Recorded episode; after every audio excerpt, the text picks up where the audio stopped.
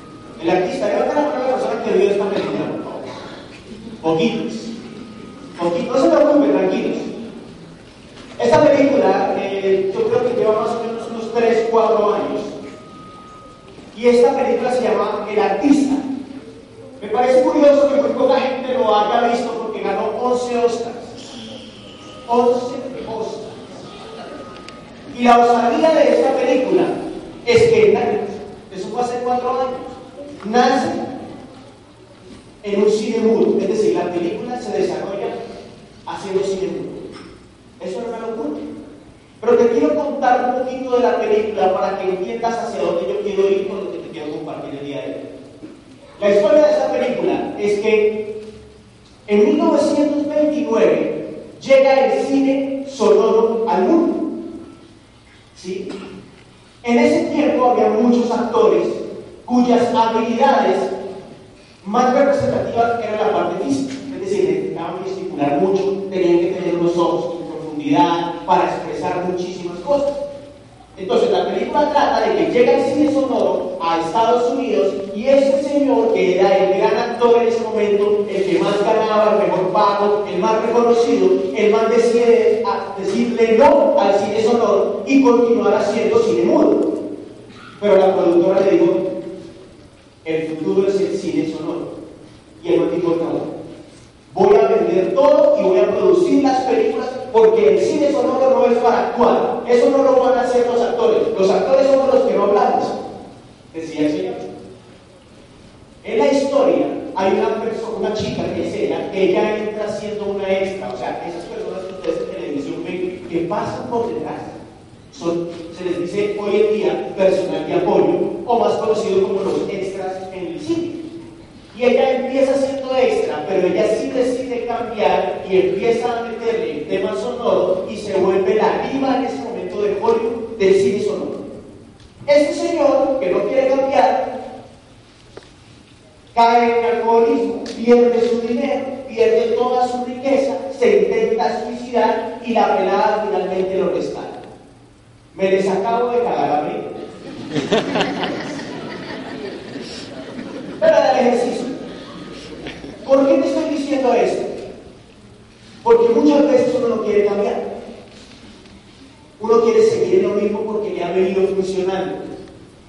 Y cuando llega el cambio, entonces uno no se da cuenta, sigue haciendo lo mismo y no puede salir adelante. Hoy en día,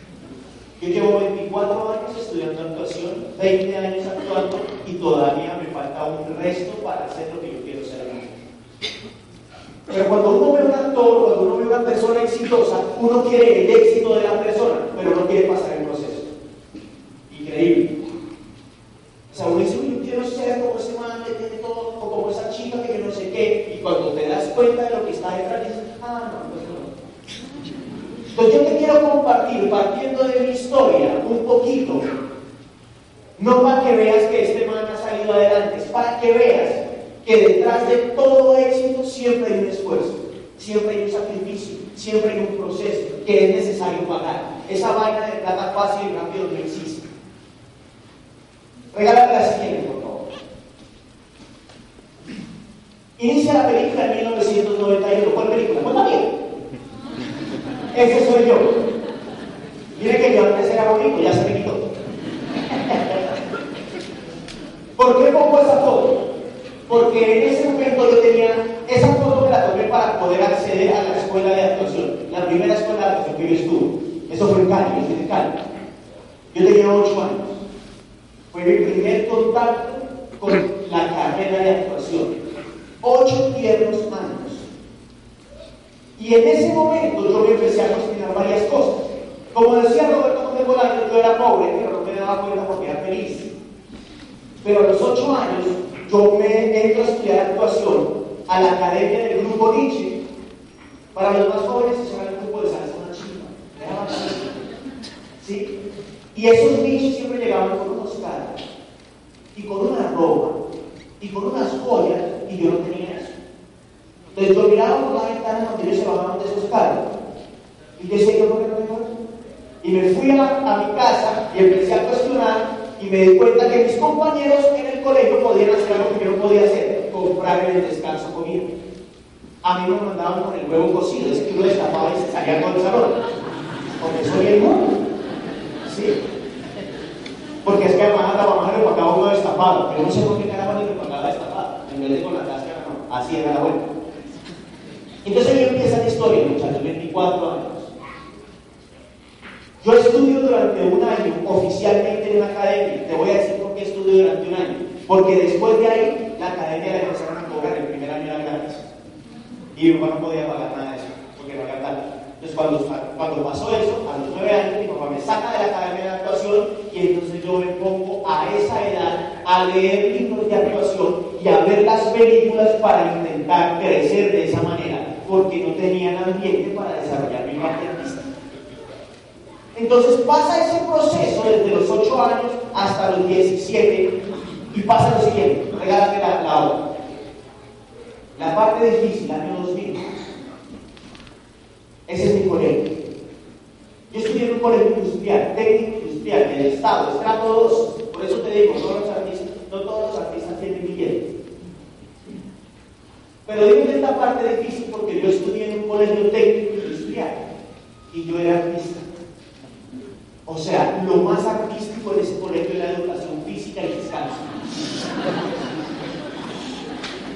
Y era la parte difícil porque yo no tenía el ambiente propicio para sacar mi genio artístico. Si se dan cuenta que casi todos tenemos pinta de marihuaneros y el más marihuanero soy yo, que es este que está aquí. Esa es una cara de asesino increíble, ¿sí o no? Entonces, porque yo estaba molesto conmigo. Yo pensé que sí me veía más bonito, ¿no? Haciendo la cara mala y no sé qué, así levantaba machitas y todo. Pero era una falacia. Entonces, ¿qué pasa en ese momento? A los 17 años, eso fue en el grado 11, a los 17 años la profesora de gestión empresarial, que yo no sé por qué no estaba gestión empresarial, porque ella nunca había hecho la empresa, pero no estaba gestión empresarial. Nos hace una, yo no sé si los jóvenes van a sentir identificados con esto, o si fue la única profesora que me hizo esa pregunta en salud. Pero la profesora de gestión empresarial que le dice, bueno, mis amores, ustedes ya se van a graduar y ustedes van a tener que decidir qué van a hacer de aquí en adelante toda su vida. Según lo que estudien, eso depende de su futuro, mis amores. Cada uno se va a poner de pie y va estudiar de aquí en adelante. Increíble. Si le preguntas eso a un grupo de pelados a los 17 años, un estrato 2, en un colegio técnico industrial, ¿cuál crees que va a ser la respuesta? El SENA. No porque el SENA sea una mala institución, sino porque era lo único que nosotros ya víamos que nuestros padres podían pagar, porque era gratis. Pero vayamos a la parte profunda. La profesora dijo que según eso se, se definía nuestro futuro. Nosotros le estábamos dejando nuestro futuro, o, o, o, más bien nuestro futuro se definía por un problema de dinero. Resolvimos el SENA. ¿Por porque era lo único que nosotros veíamos alcanzado. Salgo Moreno Díaz Roya. Cuando llega el turno de Moreno Díaz Roya, ¿qué va a estudiar? Yo me levanto y digo, yo voy a ser actor. Y todo el salón se cagó de la risa. Curioso, cuando yo pensé, todo el mundo dice, yo también, uy, vale. Cuando yo dije que yo ser actor, todo el mundo se cagó de la risa, incluida la profesora. Y me dice, oye, no sea bobo. Estudiando sello más bien. Yo llevaba nueve años leyendo libros de actuación y viendo obras de teatro y viendo cine. Y dije, profesora, para mí no existe nada más serio que la actuación. Pero en ese momento, muchachos, me di cuenta que si yo no iba a defender mis sueños, me los iban a robar. En ese momento me di cuenta que, defender los sueños iba a ser difícil, que la gente se iba a burlar de lo raro, de lo diferente, del que no quisiera identificarse con la masa. Yo ya en ese momento me daba cuenta de eso. Y dije, no va a ser fácil. Pero tenía un respaldo de nueve años de estar leyendo libros de actuación, de estar viendo obras de teatro, de estar viendo cine. ¿Por qué te cuento eso? Porque yo estaba metido en un colegio industrial donde no estaba el entorno para yo ser artista y esa vaina es difícil de defender. Cuando te hablan a ti de emprendimiento, cuando te dicen que los sueños se pueden hacer realidad, allá afuera la gente se te ríe porque el ambiente no es el adecuado. Pero cuando llegas a un espacio como estos, tú te das cuenta que la gente sonríe, te apoya los sueños y se habla de emprendimiento y todo el mundo dice sí y aplaude y eso te parece raro, pero es valiosísimo. Yo hubiese querido que mis papás hubieran podido pagar un, un, colegio artístico, pero eso costaba muchísimo dinero. Por eso valoramos estos espacios, por eso a mí me encantan estos eventos, porque aquí sí se apoyan los sueños, es diferente, es diferente. Y a esa edad, regálame la siguiente, yo decido irme o venir más bien para Bogotá a estudiar actuación. Esa es la foto que nosotros nos tomamos antes de ir al aeropuerto para venir para acá. Y, que, me gusta esa foto porque aunque estamos sufriendo, mi mamá estaba destrozada, se le iba su niño. Es doloroso, pero yo quería crecer. Y crecer a veces duele. Para su mamá, o para mi mamá se se me iba el niño, para mí yo iba detrás de mi sueño.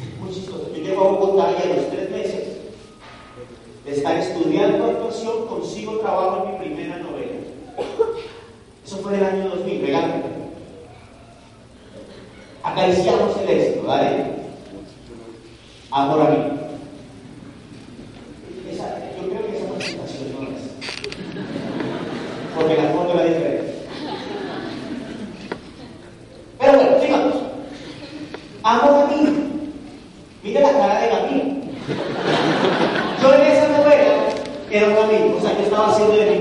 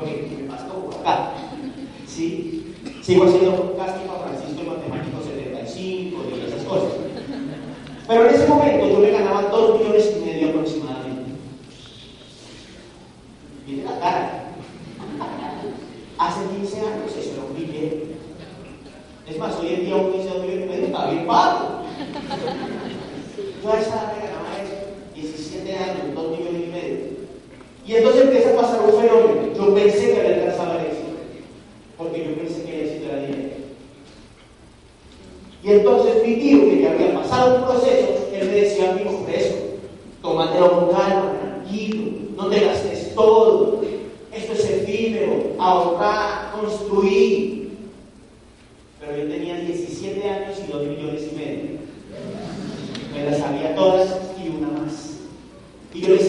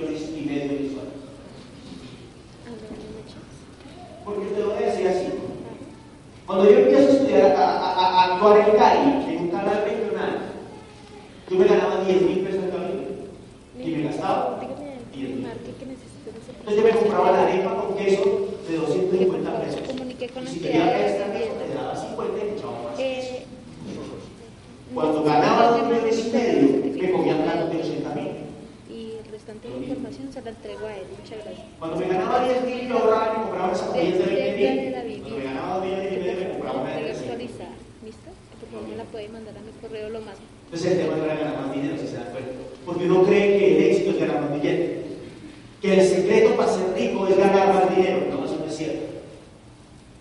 Entonces pasa eso, se acaba la novela y mi tío tiene el gesto más paternal que cualquier persona pueda tener con un familiar. Y me dice, te vas de la casa. Y yo soy mucho desgraciado. Ya se estaba retirando para acá por ese momento, si se dan cuenta, ya tenía un ¿Sí? Y entonces yo le digo, pero ¿cómo así? Me acaban de echar. Y dijo, no, es que usted quiso aprender. Yo le intenté ahorrar un proceso y usted no quiso aprender. Entonces vaya y se forma su carácter porque un artista necesita carácter. ¿Qué palabras? Y yo cogí mi maleta y eché mi ropa ahí. A esa maleta la titulé La estrategia del caracol, ya les voy a contar por qué. La cogí y dije, listo. Entonces me voy. Y cuando iba saliendo, me dice, espera, espera, y yo, uy, saqué la- y una vez volví a poner otra vez la. Es que yo te quería decir algo, vos no estabas por dos millones y medio, vos estabas por un poquito más. El contrato estaba a nombre de porque era mayor de edad, yo no. Y me dijo, yo te ahorré 6 millones de pesos. Digo, "Ay". me dice, ¿querés que te los dé de una vez o te doy un millón mensual? Y yo así, o te doy un millón mensual. Dijo, de una vez o un millón mensual. Eh, un millón mensual, eso sí. Y me voy de la casa con un millón de pesos mensuales y viví seis meses. Porque me daba un millón y me gastaba un millón. Pero era en comida, era en transportes, ya no era ropa, ya no era en comida. Era en mi escuela de actuación, eran arriendos y eran servicios. Vivo seis meses, no encuentro trabajo, sigo estudiando y entonces le digo que da la estrategia de caracol porque varias veces me tocó ir de casa en casa de compañeros de la escuela a decirle que sí me podía quedar ahí. Y cuando ustedes me decían que no, yo dormí algunas noches en el Parque Quirrey. Detrás del CAI te queda el Parque Quirrey. ¿Sabes por qué? Porque yo era actor y tenía que dormir con máxima seguridad. y entonces, la única forma de yo siempre afrontar esos problemas era soñando. Entonces yo me inventaba la película de que yo vivía en un castillo custodiado por la guardia. Para poder soportar eso. Porque pasaba tres días sin almorzar, tres días sin comer. Y me era fácil. Y entonces de vez en cuando mi tío me llamaba a la casa, generalmente una vez por semana, y yo allá comía todo lo que podía, porque sabía que después no iba a comer. Y ahí me dio gastritis y bueno, y cosas. No, sí, se acaba eso, no encuentro trabajo en televisión, y entonces me toca emplearme. Regálame la siguiente.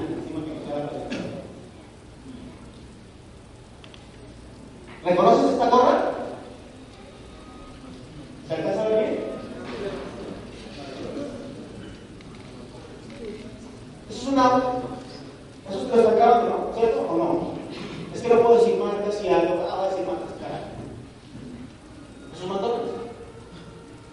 Entonces me tocó emplear en McDonald's porque no tenía trabajo y me estaba muriendo de hambre.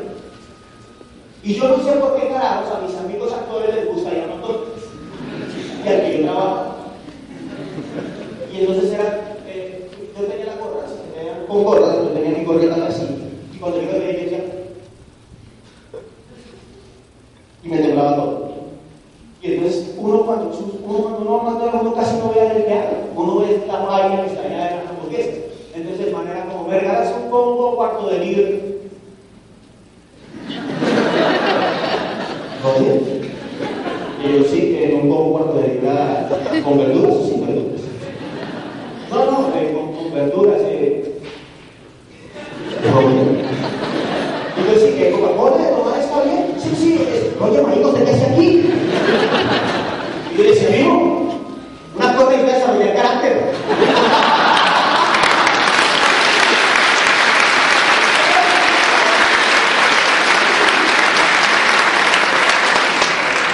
Y cuando le respondes a alguien así, el hombre dice, man, ese chavo para adelante, qué bacán. Pero eso era de afuera, o sea, lo de eso era un personaje. Y entonces tal, ese, ellos se iban y yo me decía, gente, tú me entiendes aquí, yo voy al baño un segundo. Y me decía, calla, calla, baño, rápido. Y me iba al club room a llorar. Y decía, Dios mío, yo no tengo por qué estar. Yo tengo que estar del otro lado, yo no nací para hacer hamburguesas. O sea, tú no naciste para estar en una oficina haciéndole los hijos de a otro. Tú naciste para lo más grande. Y si, y si no te lo has dicho, yo te lo digo. Y entonces yo estaba ahí y decía, pucha, no puede ser tal. Yo me acuerdo cuando yo entré, yo estuve aquí tres meses. Y esta pelada que está aquí, ella me dice, yo decía lo mismo y ella un año. O sea, esperanza.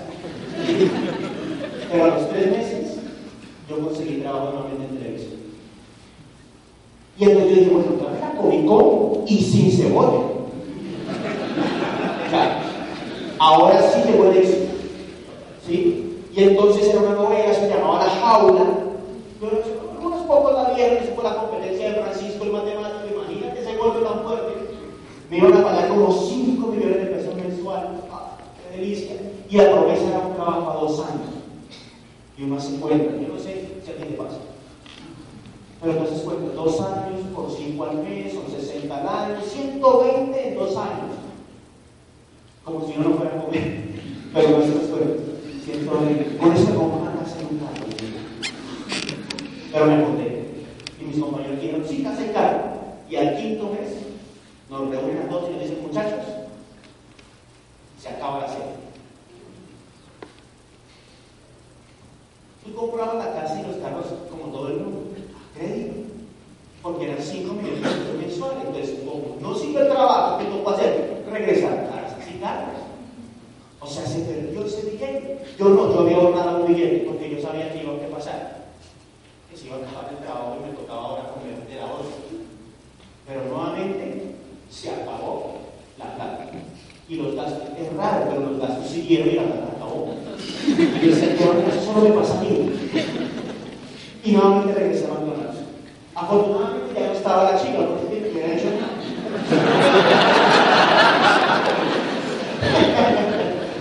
y yo me quedé ahí. Pero pasó algo raro, o pasó algo diferente. Yo me hago amigo del dueño de la franquicia de McDonald's.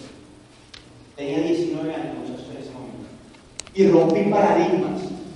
Porque yo pensé que esa gente era arrogante, yo pensé que esa gente era egoísta. A mí me habían dicho que esa gente no contaba los minutos porque se acababa el billete. Yo no sé si te dijeron eso. Cuando yo iba al colegio y me pedían plata, yo no llegaba al colegio casi hasta la casa así, porque la respuesta de mi pero ¿ese colegio qué? No sé si no pedir plata. Es que estos creen que yo tengo un árbol de plata allá afuera, que yo pago plata, ¿qué? ¿Nunca escuchaste eso? Y no es mi mamá. A menos que. ¿Sí me entiendes? Es un pensamiento colectivo. Entonces yo me había criado con eso. Comprendí en ese momento porque a mí la plata no me alcanzaba. Porque inconscientemente yo sentía que si me volvía rico me estaba volviendo malo, esquina arrogante. Eso lo descubrí después de leer un libro que se llama Los secretos de la mente millonaria. Lee ese libro. Ahí te vas a dar cuenta. Y ese, ese libro lo escribe eh, Hack Ecker, que se man de otro lado, y también decía lo mismo, y decía, qué raro. Pero igual no había viajado. O sea, no había hablado con. Entonces es un pensamiento colectivo mundial. Mundial. Y entonces este señor me, regala dos cosas. Me, empieza a dar frases porque yo le dije a él, Jaime, ¿tú crees que me puedes enseñar a construir riqueza? Y ese man me dice que sí. Y yo dije, bendito Dios, me tocó el único rico en el mundo. Bacán, chévere, que no sea buena gente, porque yo pensaba eso. Y le empiezo a hacer preguntas después de cada turno y él me regala dos cosas que quiero compartir contigo porque desde ahí empezó a cambiar mi mentalidad.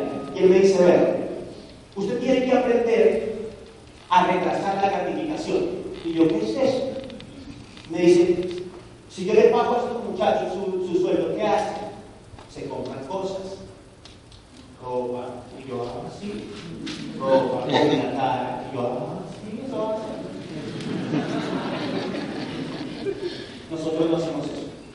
Nosotros lo que hacemos es que ahorramos un dinero, somos un team frugal, o sea, somos un team, nos apretamos un poquito el cinturón, nos quedamos con los mismos zapatos y la misma ropa y ahorramos un capital, lo invertimos en un sistema de negocios y en un futuro ese sistema de negocios no nos da un par de zapatos, nos da cientos de pares de zapatos. Entonces aprenda a retrasar la gratificación. Y yo, increíble, porque yo me gastaba todo lo que producía, todo. Yo sé que a ti no te pasa lo mismo, pero a mí me pasaba. Segundo consejo, me dice este señor, si usted quiere ser libre en la vida, usted tiene que aprender dos cosas. O tiene dos opciones. O se compra un sistema o se inventa un sistema. Y él me dice, yo me compro un sistema, se llama McDonald's, eso funciona, yo no puede discutir si esa hamburguesa se va a vender. Lo que pasa es que para poder comprar eso, yo necesité, invertir 25 mil dólares en un sistema educativo en Estados Unidos que se llama la Universidad de la Hamburguesa, que es donde van todas las personas que se quieren franquiciar, tienen que ir allá, hacer un curso de un año, invertir los 25 mil y al final de eso les dicen si sí o si no pueden tener la franquicia de McDonald's. Y algo, muchachos. La gente que va a ser exitosa no puede escatimar en invertir en un sistema educativo que lo va a sacar de donde está. Así que si aquí te están invitando a algunos eventos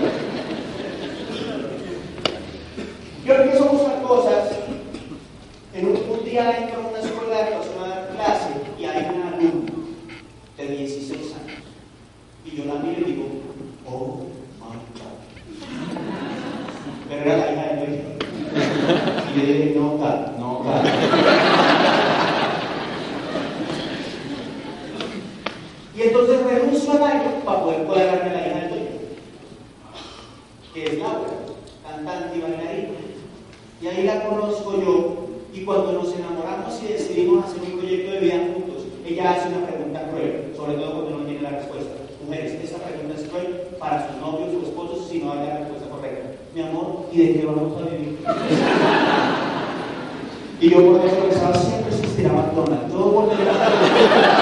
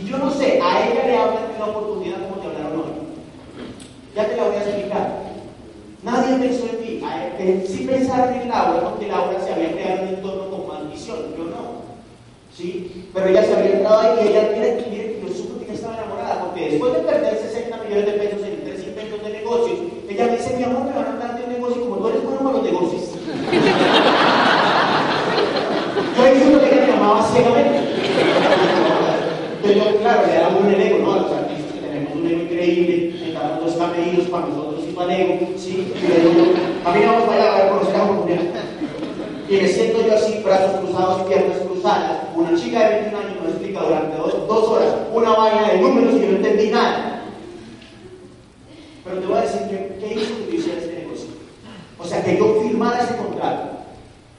Se va la chica y Laura me mira y sonríe y tenía los ojos grandes y brillantes. Y me dice, ¿qué te pareció? y yo la miro a los ojos. Y cuando veo a los ojos de Laura brillantes y grandes, me acordé cuando yo tenía los ojos brillantes y grandes y dije, yo quería ser actor de la gente seguro. Que yo dije, yo duraba tres meses y la gente me dijo, ay, yo aquí en los años. Y entonces yo la fui y tú quieres hacer esto, ¿verdad? No? Y los que conocen a la hora saben que la respuesta es verídica, me dicen, no, yo lo voy a hacer.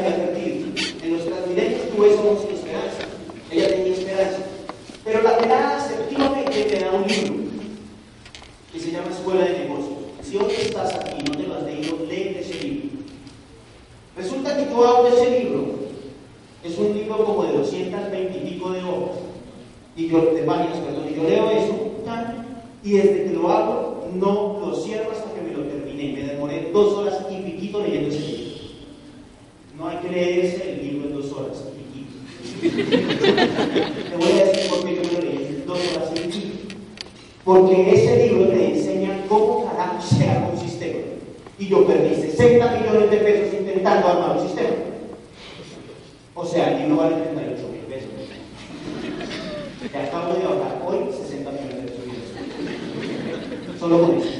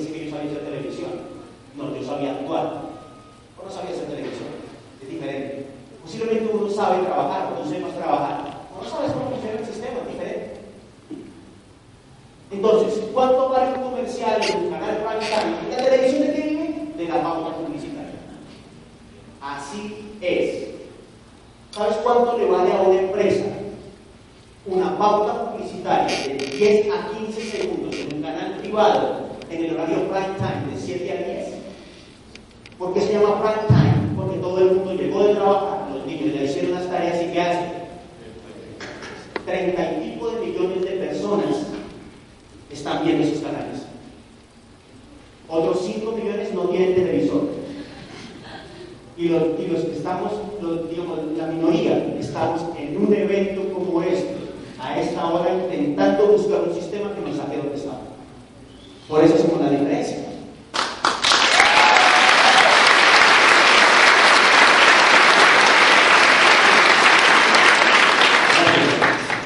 O sea que el man que hace, dice Charles Manuel, entre 80 y 160 millones de pesos los 15 o 10 segundos al. O sea que por minuto se hacen como 640 millones de pesos. Y yo conté lo que me pagaban 5 al mes.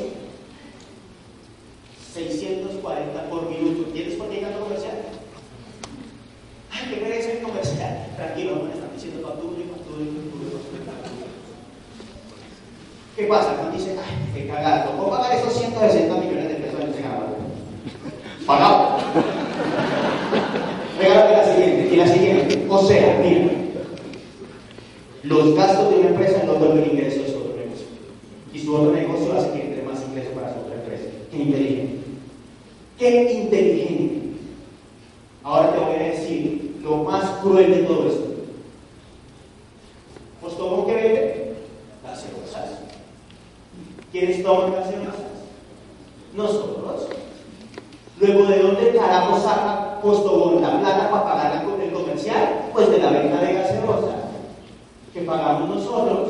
O sea que los 160 millones de pesos por minuto los pagamos nosotros. No ellos. ¿Entiendes por qué, por qué tienen tanto dinero? Porque juegan el juego perfecto. Saben jugar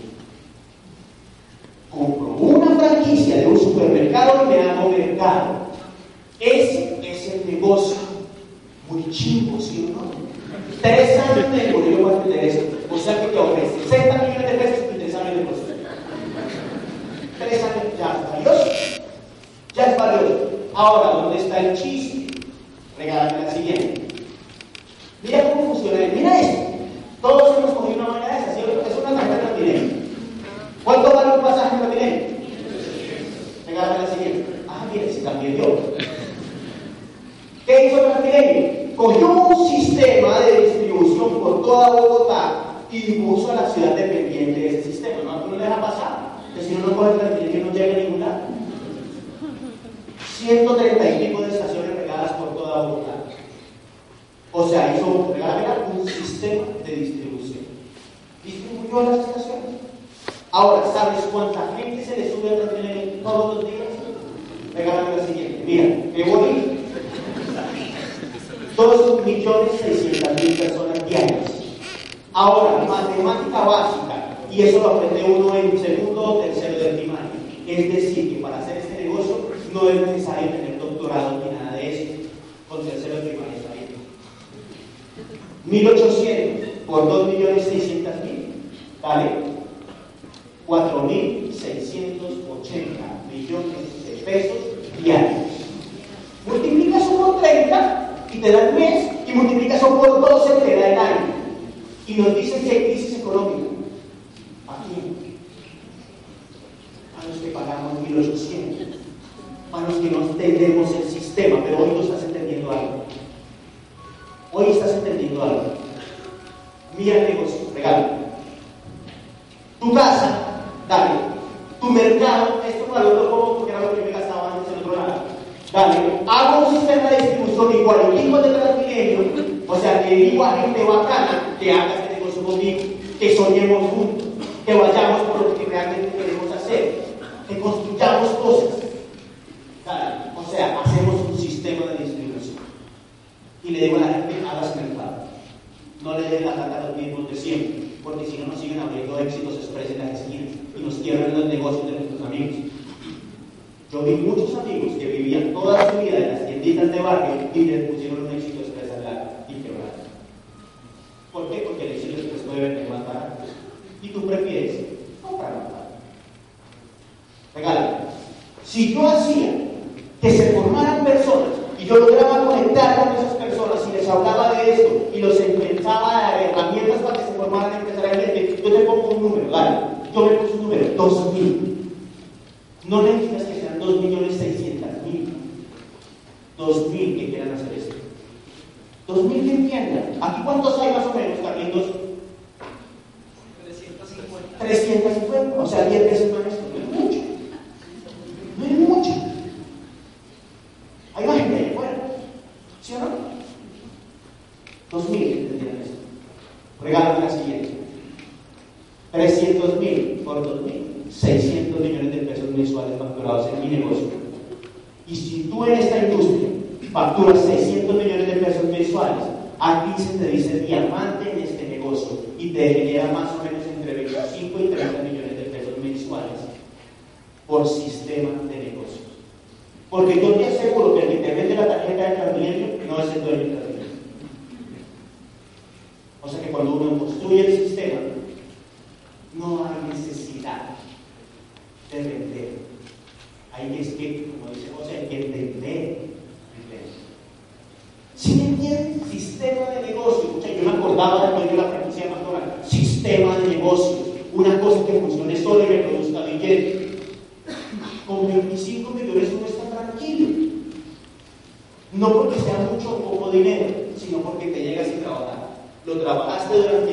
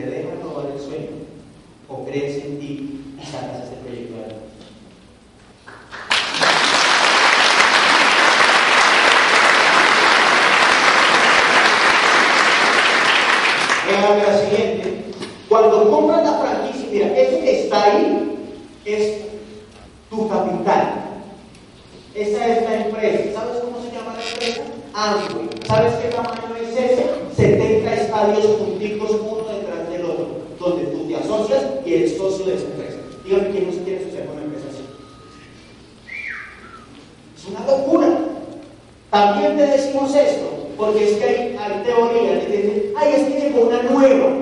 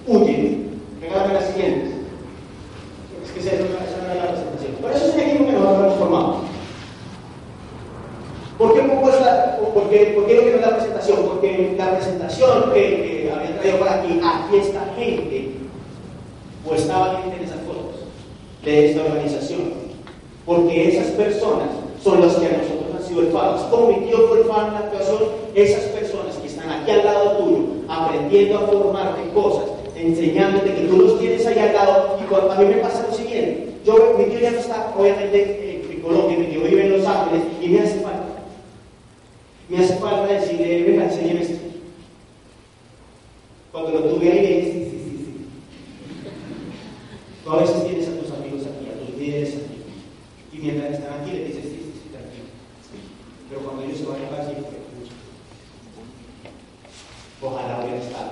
Aprovechen los que están aquí, porque este negocio genera tanta libertad que posiblemente ellos se vayan a vivir a otro país, porque ya ha pasado. Valoren los estudios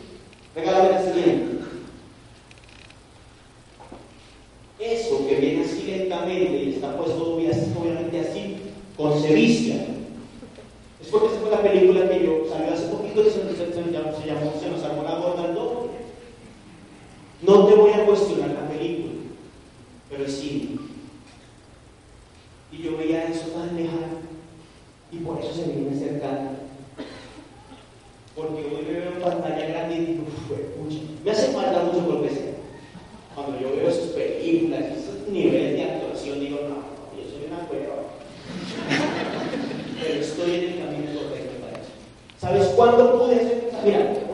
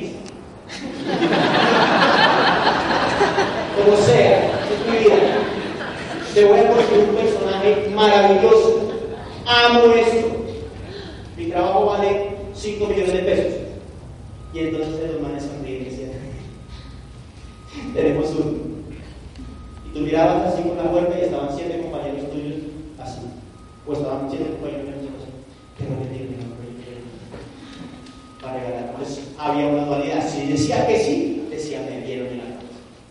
Si decía que no, decía, pues mucho, pero me estoy muriendo de hambre. Entonces yo prefería decir que sí iba a salir así. Porque tenía que comer. Ahora que está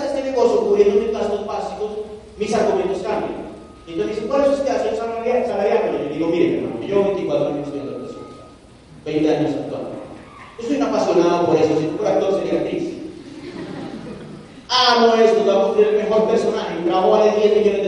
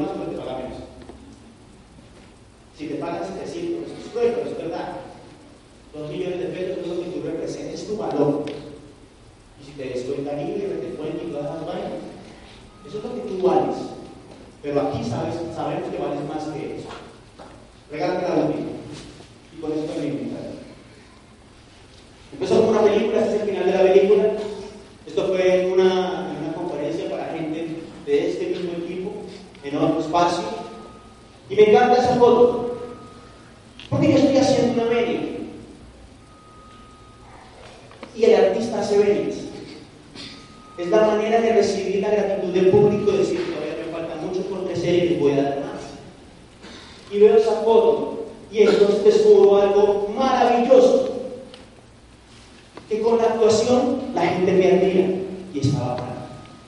Pero con este negocio yo inspiro y es más bacán. Porque la admiración es de afuera, muchachos. Ay, qué bacán, qué bonito. Ay, sí, algún día. Pero con la inspiración la gente me dice, por ti, yo un día decidí hacer esto y hoy estoy en tal lado,